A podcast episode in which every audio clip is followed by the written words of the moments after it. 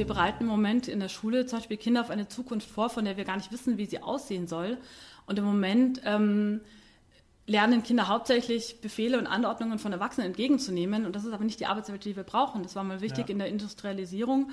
Aber in der Arbeitswelt, die wir jetzt brauchen, sind Teamwork, Flexibilität und solche Dinge gefragt, also eher Kompetenzen mhm. als äh, einfach ja. Befehle auszuführen, ja. Und, und ähm, ja. ja, reproduktives Lernen ist, wer braucht das heutzutage noch in, in. Zeiten von Google, ja? Also Wissen ist ja mehr als das Anhäufen von Informationen. Informationen Absolut. kannst du aus dem Internet sofort bekommen, aber Wissen ist das, was dich mit den Informationen verbindet. Das ist immer der Mensch, der dazwischen steht. Und das sind eben die Herausforderungen der Zukunft, das sind, dafür muss man Kompetenzen ausbilden.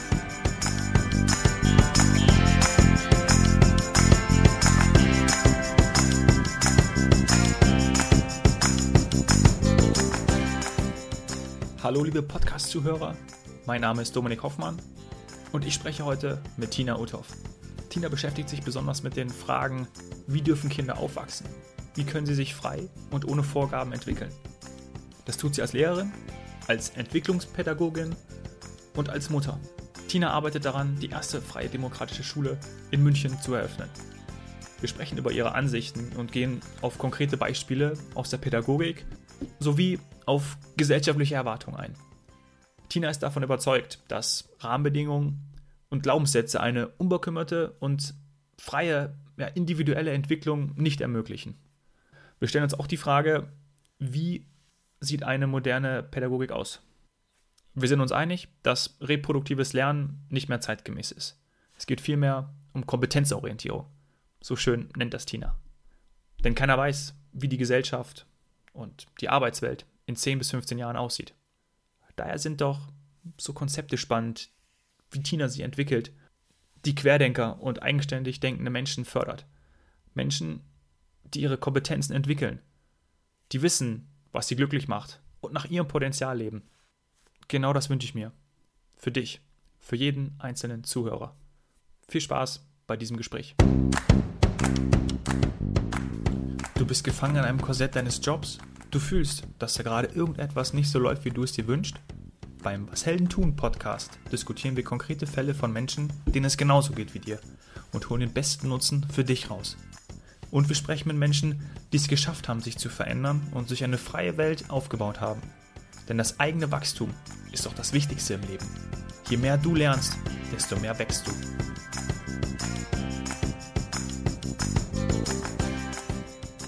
Tina, was hast du dir gedacht, als du zum ersten Mal von der Fridays for Future Bewegung gehört hast oder sogar gesehen hast? Ähm, ich finde es großartig, dass junge Menschen das Mittel gefunden haben für sich der Verweigerung. Also äh, ich dachte mir, das ist so simpel und es ist so einfach und so genial, einfach mal Nein zu sagen mhm. und zu streiken. Ich finde sowieso, dass in unserem Land zu wenig gestreikt wird. Die Gewerkschaften sind alle sehr willfähig äh, geworden äh, gegenüber den Wirtschaftsunternehmen und ähm, dass dann gerade Kinder und Jugendliche dieses Mittel äh, des Streiks für sich entdecken und den Mut haben äh, und die Schlichtheit einfach mal zu sagen, wir entziehen uns dem. Wir sagen nein, wir verweigern uns. Mhm. Oft ist es ja so, gerade wenn man mit Erwachsenen darüber spricht, wo ich mich auch zuzähle, dann ist es oft so, dass man hört, oh, ich habe irgendwie ein schlechtes Gewissen. Also irgendwie, wenn ich das sehe, habe ich da nicht doch was falsch gemacht. Ist es für dich ein gutes Zeichen oder ja, schön, dass es jetzt endlich mal merkt? Also meinst du, die Erwachsenen haben was falsch gemacht, weil ihre Kinder streiken gehen oder die Erwachsenen haben was falsch gemacht, weil sie sich so wenig um den Klimaschutz bemühen? Zweiteres. Okay. ähm, ja, äh, das ist, glaube ich, unsere Generation, dass wir ähm, unser Leben mit nicht genügend Bewusstsein leben. Also uns sind gewisse Prozesse und, und Umstände nicht bewusst, weil wir so damit beschäftigt sind, als Hamster am Laufrad unser mhm. Leben irgendwie zu bewältigen mit den all den Anforderungen. Wir sind mhm. darauf nicht vorbereitet worden. Mhm. Ich glaube, Bewusstsein ist das richtige Wort. Ja. Wir waren ähm, letztes Jahr auf, auf Kuba, haben eine wunderschöne Fahrradtour gemacht. Alles war grün und unser Fahrradguide hat einen Kaugummi gegessen und hat das Papier einfach einfach weggeschmissen. Und wir haben uns angeschaut und haben gesagt, äh, Moment mal, das kann doch wohl nicht sein. Du bist hier auf der schönsten und, und nicht schönsten, aber der größten karibischen Insel und der schmeißt einfach sein Papier weg. Und wir haben ihn dann darauf aufmerksam gemacht und er, für ihn, das ist also sofort gefallen. Er konnte Deutsch, äh, habe ich gar nicht, war mir gar nicht bewusst. Also so dieses, hey, du machst etwas, was wirklich falsch ist, aber du merkst es gar nicht, spielt da, glaube ich, eine ganz, eine ganz, ganz große Rolle. Ähm, glaubst du, dass unser Werteverständnis ähm, darauf bezogen, Nachhaltigkeit, Bewusstsein ähm, aktuell in so einem Wandel ist und dadurch auch die Demonstration, gerade von, äh, organisiert von, von Greta Thunberg, ähm, ähm, stattfinden? Also die Frage ist, ähm, haben wir aktuell, ist die Zeit dafür da, ist sie reif, dass wir eine Werteveränderung haben und wir hin zu diesem Nachhaltigkeitsthema gehen, weil man es einfach immer mehr auch hört? Ich muss kurz nachdenken. Mhm. Also zum einen würde ich mir wünschen, dass die Jugend für sich jetzt andere Werte definiert, als wir das vielleicht bisher getan haben. Ob es so ist, weiß ich nicht. Ähm, dass die Kinder und Jugendlichen das Thema Nachhaltigkeit so berührt, finde ich ganz natürlich, weil es ja wirklich eigentlich nicht mal mehr 5 vor 12 ist. Also der Klimawandel mhm. steht an und wenn man sich mal wirklich damit auseinandersetzt und damit befasst, dann ist das einfach das größte Thema der Zukunft. Ja, das interessiert ja deswegen die alten weißen Männer nicht, weil es einfach nicht deren Zukunft ist. Und deswegen ist es ganz natürlich, dass es die Kinder bewegt, weil es die ja auch betrifft. Ja, mhm. und ähm, also finde ich das ganz natürlich, dass Kinder sich damit beschäftigen. Welche Werte dahinter stehen, welche Werte Kinder vermittelt bekommen, das kann ich nicht beantworten. Mhm. Ich glaube, dass es Kinder heutzutage immer noch richtig, richtig schwer haben, ähm, weil sie ganz oft eben die Erfahrung machen, dass sie nicht gehört werden, dass sie nicht wahrgenommen werden, dass ihre Stimme nicht zählt. Mhm. Und dann sind solche ähm, Kinder wie Greta Thunberg natürlich ähm, besonders, weil sie wohl in einem Umfeld aufgewachsen sind, das sie darin bestätigt hat. Also sie hat erzählt, der eigene Vater ist Veganer geworden. Mhm. Ähm, die Familie hat aufgehört, Flugreisen zu unternehmen. Und das sind, glaube ich, so Impulse, die dem Kind zeigen, äh, okay, ich werde gehört, ich werde ernst genommen und das hätte vielleicht auch den Mut gegeben, da weiterzugehen. Mhm. Aber ich glaube, das brauchen Kinder. Ich glaube, es fängt in der Kindheit an, das fängt ähm, in der Familie an, in der Schule.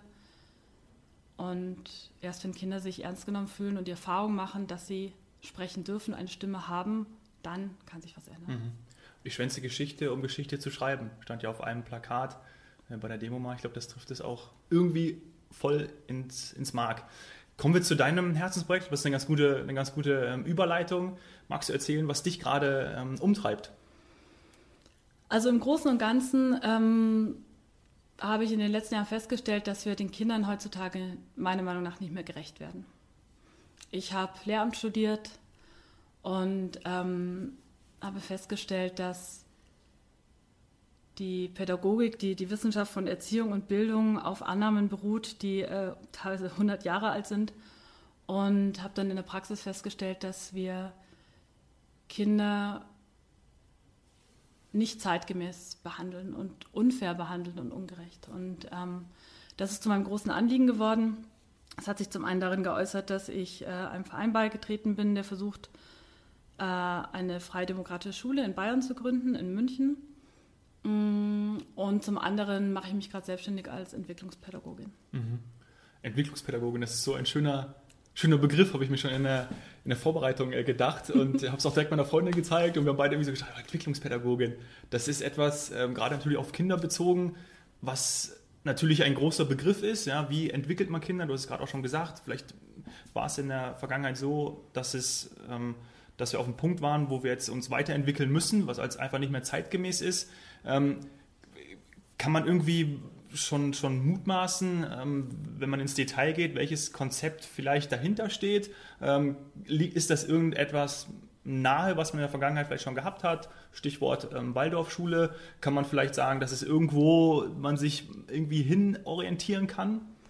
Also ähm, Entwicklungspädagogik bedeutet nicht, die Kinder zu entwickeln, mhm. sondern die Pädagogik zu entwickeln. Also so ist mein Verständnis davon, dass ich einfach die, das Verständnis davon, wie man Kindern gegenübertritt, weiterentwickeln möchte, auf die nächste Stufe heben möchte.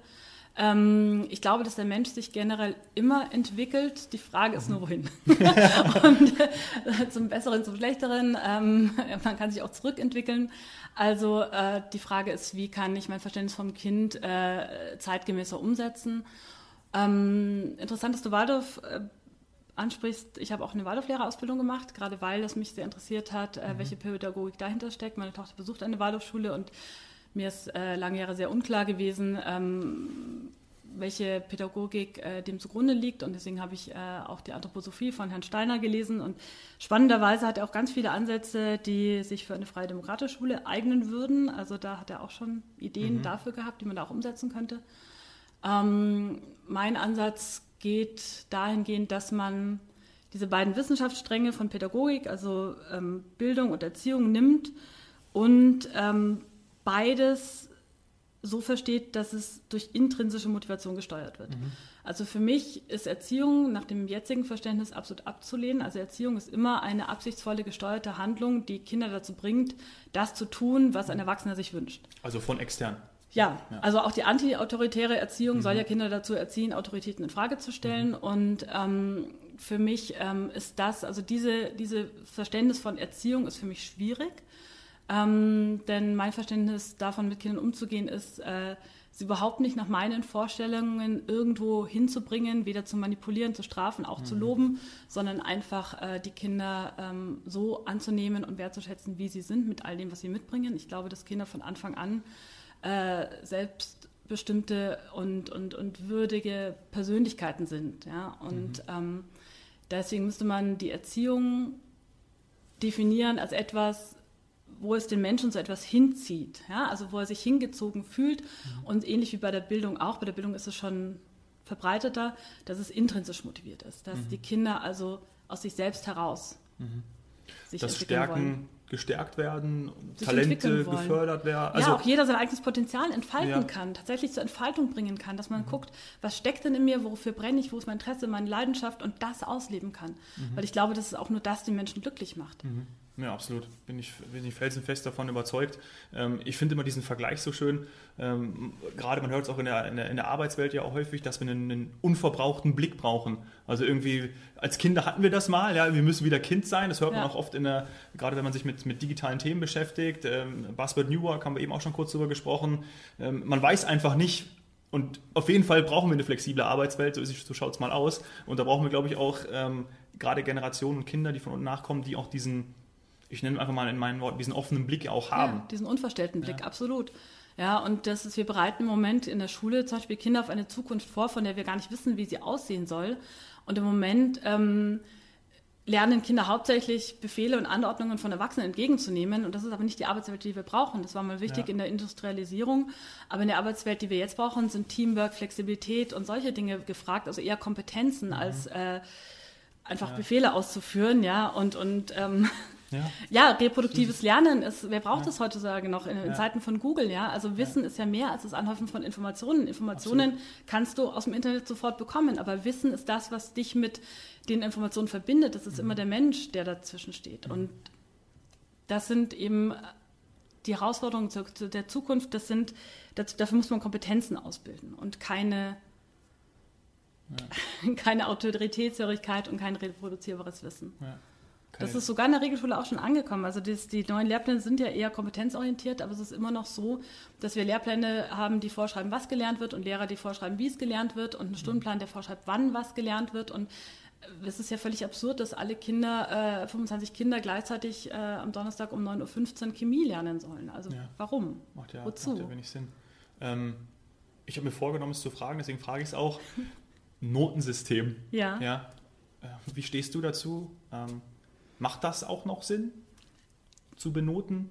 Die Frage ist, was wollen wir von den Kindern? Also was, wenn ich gerade sage, wir brauchen Teamfähigkeit, dann ist es in meinen Augen natürlich widersinnig, ein Konkurrenzsystem zu etablieren. Ja, mhm. und Noten sind Konkurrenz. Noten mhm. sind nie eine, werden nie der individuellen Leistung oder dem Lernweg gerecht, sondern sind immer nur eine, eine Momentaufnahme, eine punktuelle Momentaufnahme und orientiert sich immer an der großen Gruppe. Das heißt, es ist immer eine Vergleichbarkeit innerhalb der Gruppe. Mhm. Und wenn wir das wollen, ja, dann sind Noten sinnvoll. Ich glaube, es ist für die Zukunft nicht mehr notwendig, deswegen würde ich von Noten weggehen. Mhm. Ähm, du beschäftigst dich sehr viel mit den Themen, hast auch schon gesagt, du, du bist ja auch Grundschullehrerin. Ähm, habt ihr einen Zeitplan, einen, einen, Starttermin, wo ihr auch mit der, mit der Schule, mit der Freien Demokratischen äh, Schule München ähm, an den Start gehen wollt? Ja, wir planen momentan die Eröffnung für 2020, 2021. Mhm. Da ist aber noch viel Arbeit zu tun. Im Moment schreiben wir gerade das pädagogische Konzept, ähm, möchten das gerne jetzt im Juli einreichen und ähm, erwarten uns dann eben eine, eine dezidierte Rückmeldung zu der Machbarkeit. Mhm. Ähm, ich bin in Kontakt mit dem Kultusministerium, ähm, habe mit dem Herrn Piazzolo gesprochen und ähm, vor zwei Wochen auch mit dem Herrn Gremm und das ist ein bisschen schwierig, dass die, die Stellen sind einfach dort auch sehr belastet und mhm. wir brauchen einfach eine klare Rückmeldung zu dem, was eben möglich ist in dem Konzept und was nicht. Also wir sind bereit, uns auf die Regierung auch zu, zu bewegen, ähm, brauchen aber auch irgendwie ein Feedback, was überhaupt mhm. möglich erscheint. Ist das Kultusministerium dafür offen? Der Herr Piazzolo, ja, der neue Kultusminister, ähm, den habe ich als sehr offen und sehr tolerant und sehr interessiert erlebt. Ähm, ansonsten ist, glaube ich, das Kultusministerium etwas ähm, noch unter dem Einfluss der Sudbury-Schule Ammersee, die geschlossen wurde vor zwei Jahren. Ah ja, stimmt. Es gab eine freidemokratische Schule, ähm, die wurde geschlossen und da ähm, gab es einen Gerichtsprozess, da ähm, läuft jetzt eine Petition und das hat also für viel Wirbel gesorgt und ich glaube, dass da die ähm, Regierungsbeamten, die damit zu tun hatten, einfach immer noch ein bisschen unter dem Einfluss dieses Ereignisse stehen. ja, klar. Und ähm, genau, okay. da einfach sich schwer tun. Dann da müssen wir noch viel Überzeugungsarbeit leisten. Ich da mal die Daumen, wir alle. Ähm, sicherlich spannend auch solche, solche Konzepte dann umgesetzt zu sehen. Ja, ja ich meine, es gibt es ja. Also es gibt es ja seit äh, eigentlich, äh, die erste Sapri-Schule gab es in den 60er Jahren in den USA. In Israel sind 30 Prozent aller Schulen, glaube ich, frei demokratische Schulen. Okay. In Berlin gibt es allein fünf solcher Schulen. In Deutschland gibt es teilweise über 20 Jahre lang schon solche Schulen in Leipzig mhm. ja, und in ähm, die Capriole in Freiburg. Also es ist jetzt nicht völlig neu. Mhm das Konzept, aber es ist natürlich schon ähm, sehr anders als Und es, es muss so die Regierung von Oberbayern dann so auch erstmal reinkommen. ja.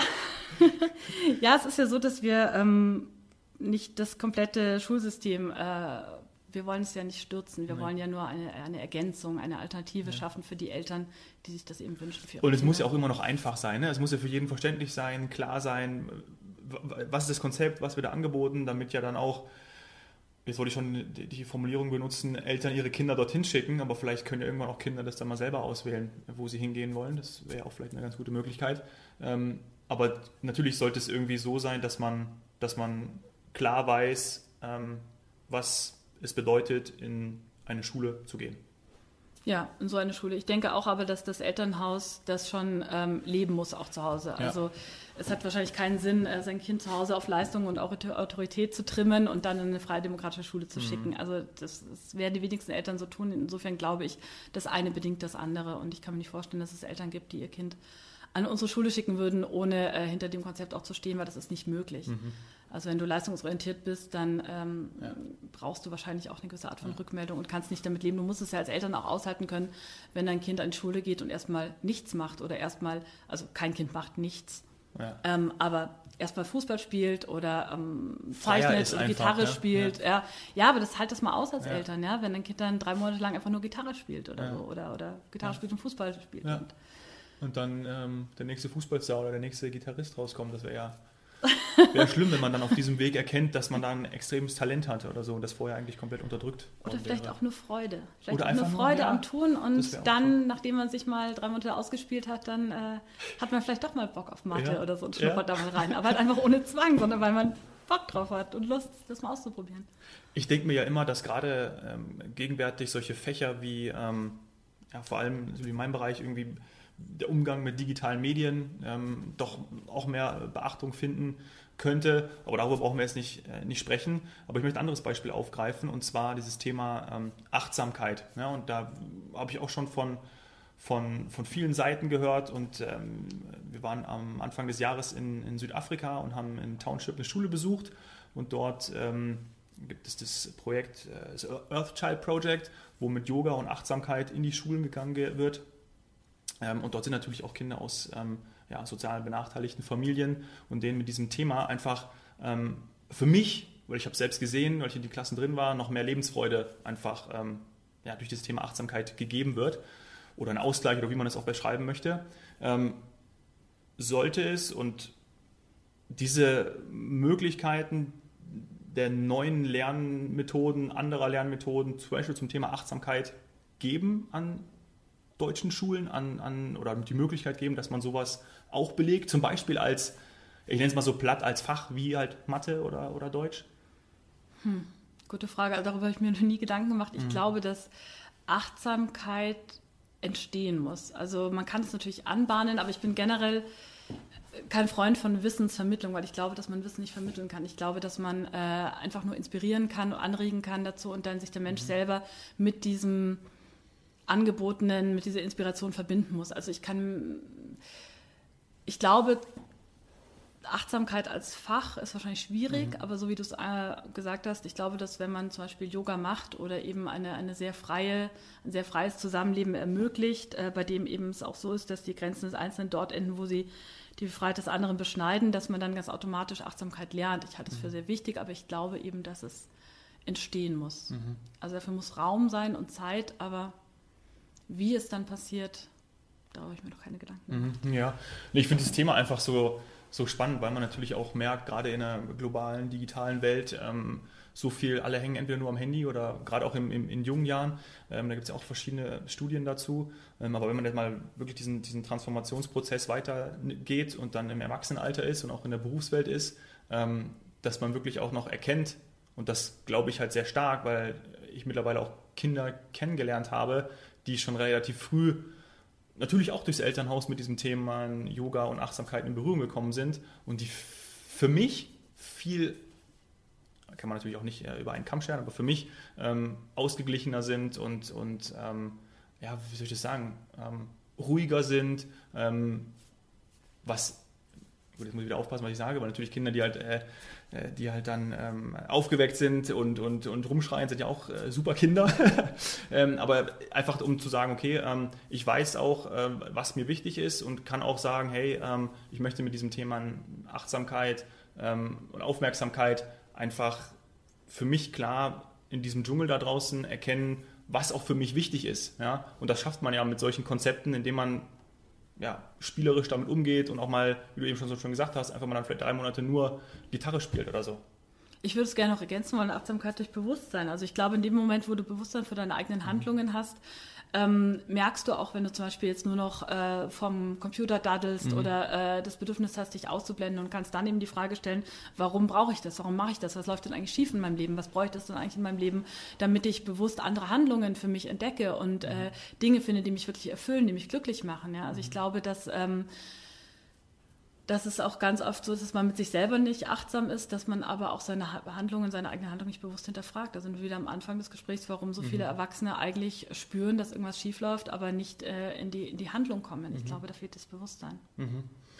Viele, die den Podcast auch hören, ähm, stellen auch Fragen über Instagram oder per Mail direkt, ähm, wie man es denn schafft, in die Veränderung zu kommen. Gerade wenn man jetzt zum Beispiel sagt, hey, ich möchte was Eigenes machen, ob es jetzt selbstständig ist oder man möchte ähm, als Angestellter sich neu, mehr einbringen oder man möchte vielleicht eben einen neuen Weg gehen, um ähm, das Schulsystem ähm, nicht zu reformieren, aber um neue Möglichkeiten dazu darzulegen und auch äh, zu bieten. Ähm, wie ist es für dich, für dich persönlich? Also ähm, du hast erkannt, vielleicht auch durch, durch deine, deine beiden Kinder, ähm, kannst du ja gleich noch was zu sagen, dass man da etwas ja, dass du da was, etwas ändern möchtest. Aber wie bist du, bist du dann vorgegangen? Dieses Bewusstsein hat sich bei dir dann entwickelt, aber wie, wie war das für dich persönlich, dass du gesagt hast, okay, dieser Punkt, ich sehe etwas und möchte es verändern. Was, was war so dazwischen? Kannst du das beschreiben? Also ich kann jedem nur eine Babypause empfehlen. Tatsächlich war es so nach der Geburt meiner zweiten Tochter, mhm. dass ich äh, sehr viel Zeit hatte äh, zum Nachdenken und ähm, sehr einfach aus dem Alltag herausgerissen äh, war mhm. und an das Haus gekettet, förmlich mit einem äh, Säugling, der eigentlich ständig an meiner Brust hing oder auf meinem Arm. Und insofern war ich sehr eingeschränkt in meiner Handlungsfähigkeit und hatte dann so äh, sehr viel Zeit für Innenschau. Und äh, das hat also mir die Ruhe gegeben, glaube ich, dann einfach wirklich mal eine Auszeit zu nehmen. Man kann natürlich auch ein Sabbatikal machen und irgendwo mhm. hinreisen. Das wäre vielleicht auch eine schöne Variante. Ja. Äh, mir hat das geholfen, dieser Abstand, einfach mal raus aus dem Alltag und tatsächlich ähm, eine Ruhepause.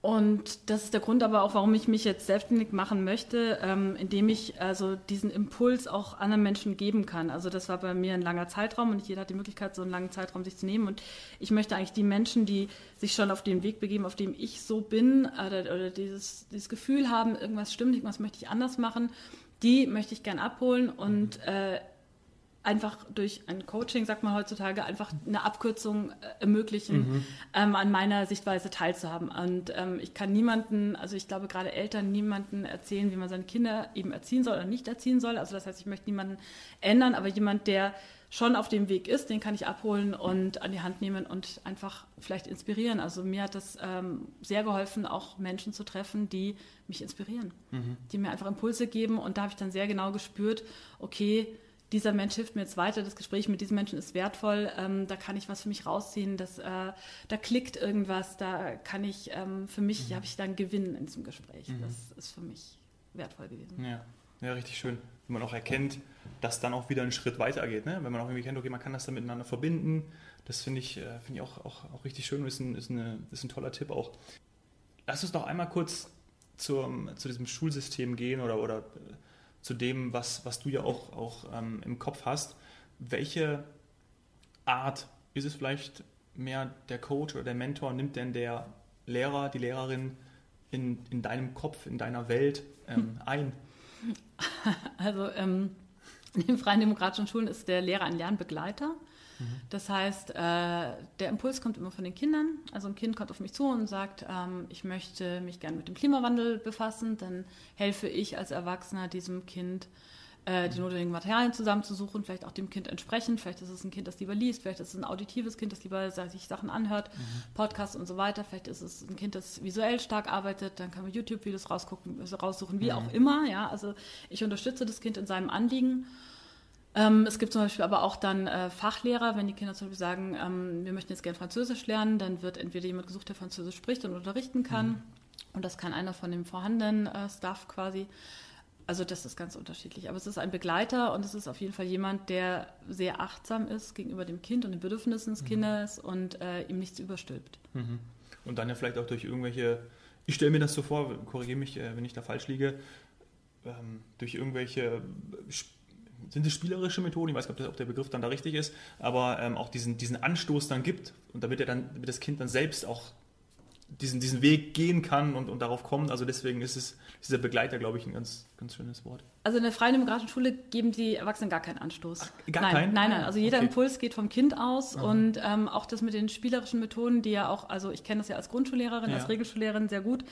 Ähm, also jede Intention macht den Sinn des Spiels eigentlich absurd. Also ich kann okay. mir kein Spiel vorstellen, das tatsächlich ähm, einen Erwartungshorizont erfüllen muss, weil dann wird das Spiel an sich Okay, verstehe, ja. Also absurd. Das mhm. hat Herr Hüter sehr schön äh, geschrieben in äh, Rettet das Spiel. Ähm, ist ein sehr schönes Buch auch, mhm. das ich gerne von ihm gelesen habe. Ähm, Schon also eine Buchempfehlung? Ja, ich habe mehrere. ich kann ganz viele Bücher, aber das ist tatsächlich so, dass äh, ich ähm, immer sehr davor warne, das Spiel zu instrumentalisieren. Okay. Aha. Weil ja. Kinder nie so schön und so frei spielen wie in von also selbst erfundenen Spielen. Mhm. Und tatsächlich Spielen der Probehandeln ist und je mehr man da als Erwachsener eingreift, Regeln vorgibt und äh, Erwartungen hat an mhm. den Ausgang des Spiels, desto schlimmer ist. Und ich habe es gemerkt als Regelschullehrerin, wenn ich ach, irgendwelche Grammatikspiele gemacht habe, wo man dann, keine Ahnung, Memory gemacht hat mit Wortarten oder so.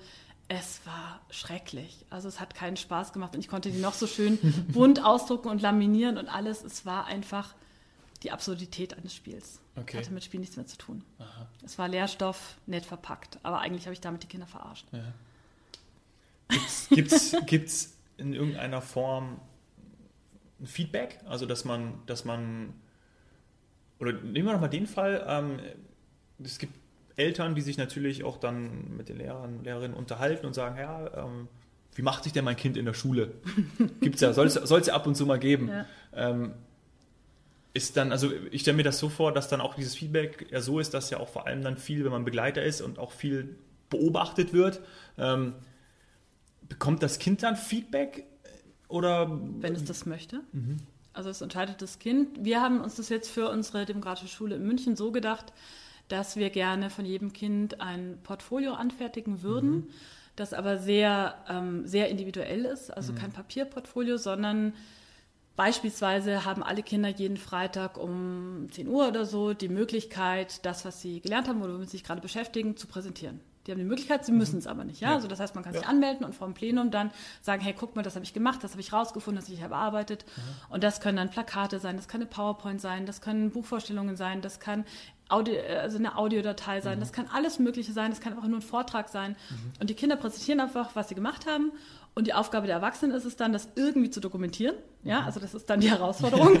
und dann hat man, also ich stelle mir dann so einen riesigen Raum vor, in dem von allen Kindern irgendwelche Kisten sind oder ja, irgendwelche großen, umfangreichen Sammlungen der Sachen, die die Kinder gemacht haben. Und mhm. das ist so individuell wie jedes Kind selber auch. Mhm. Und so stelle ich mir das vor. Und wenn die Eltern Interesse haben, also ich stelle mir auch eine Schule vor, die offen ist, auch für die Eltern. Wenn die wissen möchten, was ihre Kinder so tun, könnten die auch einfach kommen ja. und mal zugucken. Ähm, was es nicht geben wird, sind dezidierte Leistungsberichte oder sowas. Mhm. Also wir vermeiden alles, was ähm, die Kinder einsortiert, zuordnet, bewertet, Mhm. Das ist nicht im Sinne der Freien Demokratischen Schule. Mhm.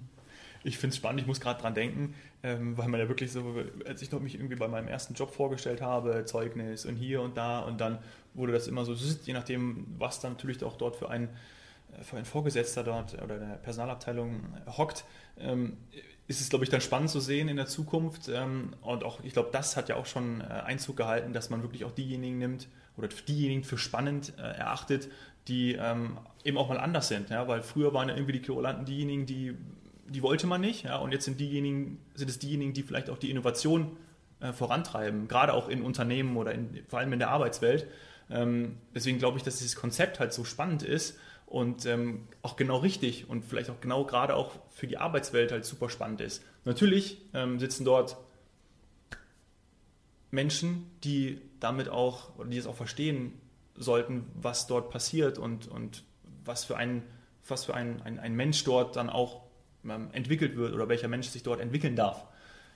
Vielleicht. Es gibt zum Beispiel Thomas mhm. Sattelberger, der, der Vorstand ja. war lange, kennst du den? Ja, ja äh, der Telekom war, glaube ich. Mhm. Und ähm, äh, der hat mal gesagt, als Personaler, er hat die äh, Schnauze voll von diesen ganzen glattgebürsteten Barbie und Ken von McKinsey. Ja. Und ich glaube, das ist genau der Punkt. Also ich glaube, du brauchst für die Zukunft, wir wissen eigentlich, was du brauchst, aber du brauchst auf jeden Fall Querdenker, du brauchst eigenständig denkende Menschen, du brauchst teamfähige Menschen, du brauchst Menschen, die ihre Kompetenzen entwickeln, die wissen, was sie glücklich macht, die nach ihrem Potenzial leben. Also das sind alles Dinge, äh, die du nicht so im Regelschulsystem lernst. Ja, ja. ja, das, wird, das wird hochgradig spannend. Weil wir sind ja schon mittendrin. Also wir sind ja auch gerade in einer, äh, viele Bücher darüber gelesen, auch noch viele, viele ähm, Statistiken ja auch dazu. Und man sagt ja auch zum Beispiel, dass wir jetzt so langsam auch wieder zurückgehen von diesem automatisierten hin mehr zu diesem individuellen Arbeiten. Ähm, und ich glaube, dass, dass ähm, ja, äh, viele Unternehmen sollten sich da noch bewegen und, und müssen sich da auch noch bewegen, ähm, um auch da einfach offen zu sein, um, in, um innovieren zu können. Das ist, glaube ich, auch ein entscheidender Punkt. Ich glaube, die Unternehmen, die schreiten voran. Ich glaube, was schwierig und zäh ist, ist die, ähm, äh, der Beamtenapparat und die Schule und das alles. Das ist mhm. einfach sehr, sehr festgefahren und sehr zäh. Also selbst wenn man da etwas bewegen möchte, ähm, das dauert wirklich Jahre und mit so vielen Vorschriften behaftet. Äh, ich glaube, der Bedarf in den Unternehmen, also vielleicht irre ich mich, aber ich glaube, der ist eher da, ja. als dass es umgesetzt werden kann. Ja, und gerade deswegen auch wieder das Bewusstsein. Wir haben in der Schule die Möglichkeit, die Gesellschaft von morgen ähm, zu spüren. Also die, die Kinder von heute sind die Gesellschaft von morgen. Und ich glaube, das ist uns Erwachsenen gar nicht bewusst, mhm. ja, dass wir da einfach eine Möglichkeit haben, ähm, zu gucken, auch welche Gesellschaft wollen wir denn in Zukunft? Ja, da gibt es diese äh, nächste Buchempfehlung. Renz Polster hat gerade ein sehr gutes Buch veröffentlicht, finde ich, Erziehung prägt Gesinnung, mhm. in der er mal deutlich macht, mit warum dieser ganze Rechtspopulismus wieder alle entsteht, mhm. ähm, dass wir uns eigentlich nicht wundern müssen, wenn wir unsere Kinder so autoritär erziehen, dass wir dann eben Rechtspopulisten haben, äh, in, in, angefangen in Amerika, in Frankreich ja. und so weiter, hier die AfD ähm, das ist eigentlich eine, eine relativ logische Konsequenz. Ja? Und das möchte ich eigentlich nur den Erwachsenen gerne zurufen, dass jeder kann die Entscheidung treffen, die er möchte. Und jeder ist ein freier Mensch, sein Kind zu erziehen oder nicht zu erziehen. Aber seid euch dessen bewusst, was das mit euren Kindern macht. Ja? ja. Also wenn ich als Lehrerin äh, Eltern hatte, die gesagt haben, ich möchte nur das Beste für mein Kind, es soll Abitur machen, dann äh, habe ich gesagt, naja, oder es kann glücklich werden. Hm. Ja? Also die Frage ist, was ja. will man denn für sein Kind? Ja? Und Abitur ist ja nicht eine Glücksgarantie. Aber ich kenne so viele, ich habe Germanistik studiert, ich kenne so viele Germanisten, die heute Taxi fahren, ja. Und ich kenne so viele, ja, und ich ja. kenne so viele Handwerker, die, äh, die, die wirklich viel Geld verdienen und die tollsten Urlaube leisten ja. können, ja, und, und die, die wirklich mit ja. ihren Händen was das, das hängt tun, ja nicht zusammen, ja, das genau. ist großartig. Also das heißt immer dieser, dieser Automatismus, in den Erwachsene, auch Eltern dann tappen, die sie sagen, ja, äh, ich möchte meinem Kind alles ermöglichen, es soll Abitur machen. Ähm, das ist einfach so schade, weil wenn man mal bewusst hinguckt und sich mal anguckt, ähm, was man eigentlich dann wirklich für sein Kind möchte, dann äh, würde ich doch sagen, ich möchte, dass mein Kind gestärkt und selbstbewusst in die Welt hinausgeht und weiß, dass es richtig ist und dass es etwas zu sagen hat und dass es gehört wird und dass es sich wertvoll fühlt und angenommen ja. und dass es glücklich ist. Das ist doch das, was ich für meine Kinder möchte. Ja, absolut. Ähm, dem ist, ist, nichts hinzuzufügen. Ich glaube, das ist ähm, auch immer so ein Glaubenssatz. Ich kenne das auch noch von früher.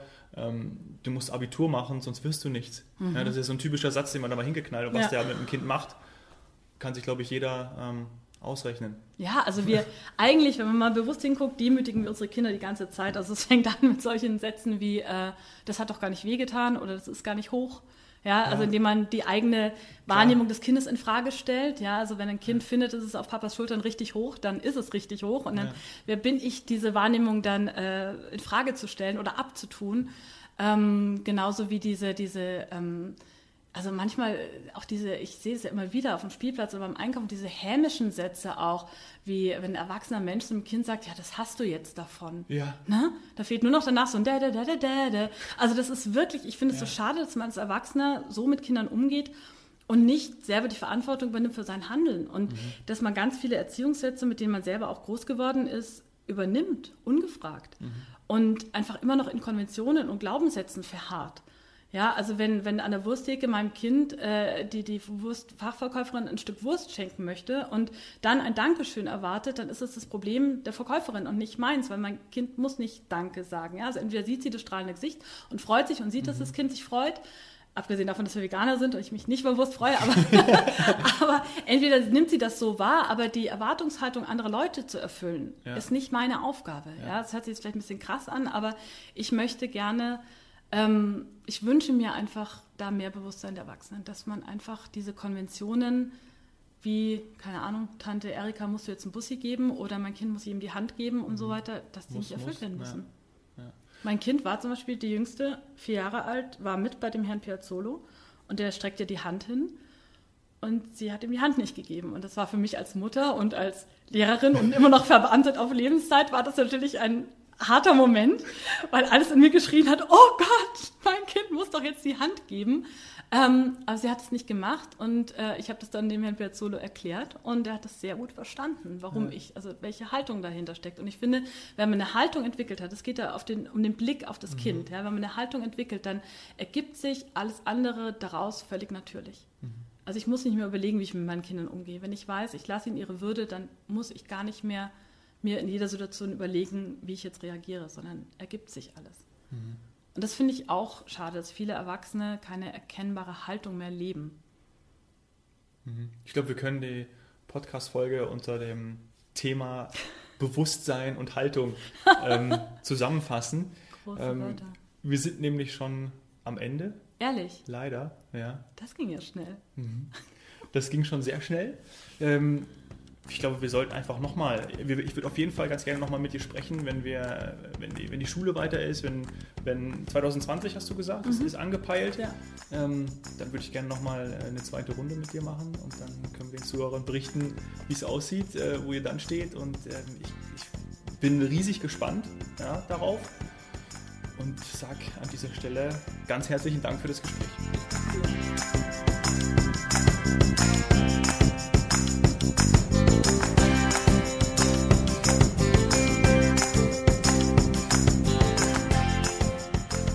Dank fürs Zuhören, dass du so weit dran geblieben bist. Mich lässt gerade folgende Formulierung von Tina nicht mehr los. In der Schule haben wir die Möglichkeit, die Gesellschaft von morgen zu spüren. Für mich geht es dabei um die Frage, wie wir selber leben wollen und das natürlich dann auch an unsere Kinder, an die Generation, die nach uns kommen, weitergeben wollen. Was nimmst du aus dem Gespräch mit Tina mit? Ganz klar, entwickel deine eigenen Werte. Wo liegen deine Interessen? Es geht um eine Kompetenzorientierung. Wo liegen deine Stärken? versuch dir unbedingt einen unvorstellten Blick zu behalten. Und merke dir, die Erwartungshaltung anderer zu erfüllen, ist nicht deine Aufgabe. So, hat dir die Folge gefallen? Bitte hinterlass unbedingt eine 5-Sterne-Bewertung auf iTunes. Danke dir. Ich würde mich freuen, von deiner Heldenreise zu erfahren. Nimm mit mir Kontakt auf, lass uns auf Instagram connecten, schreib mir per Direct Message oder direkt unter den Post zur Folge. Du findest mich unter domhoffmann oder geh auf www.washeldentun.de. Danke sehr, dass du da bist. Cheers, Hero.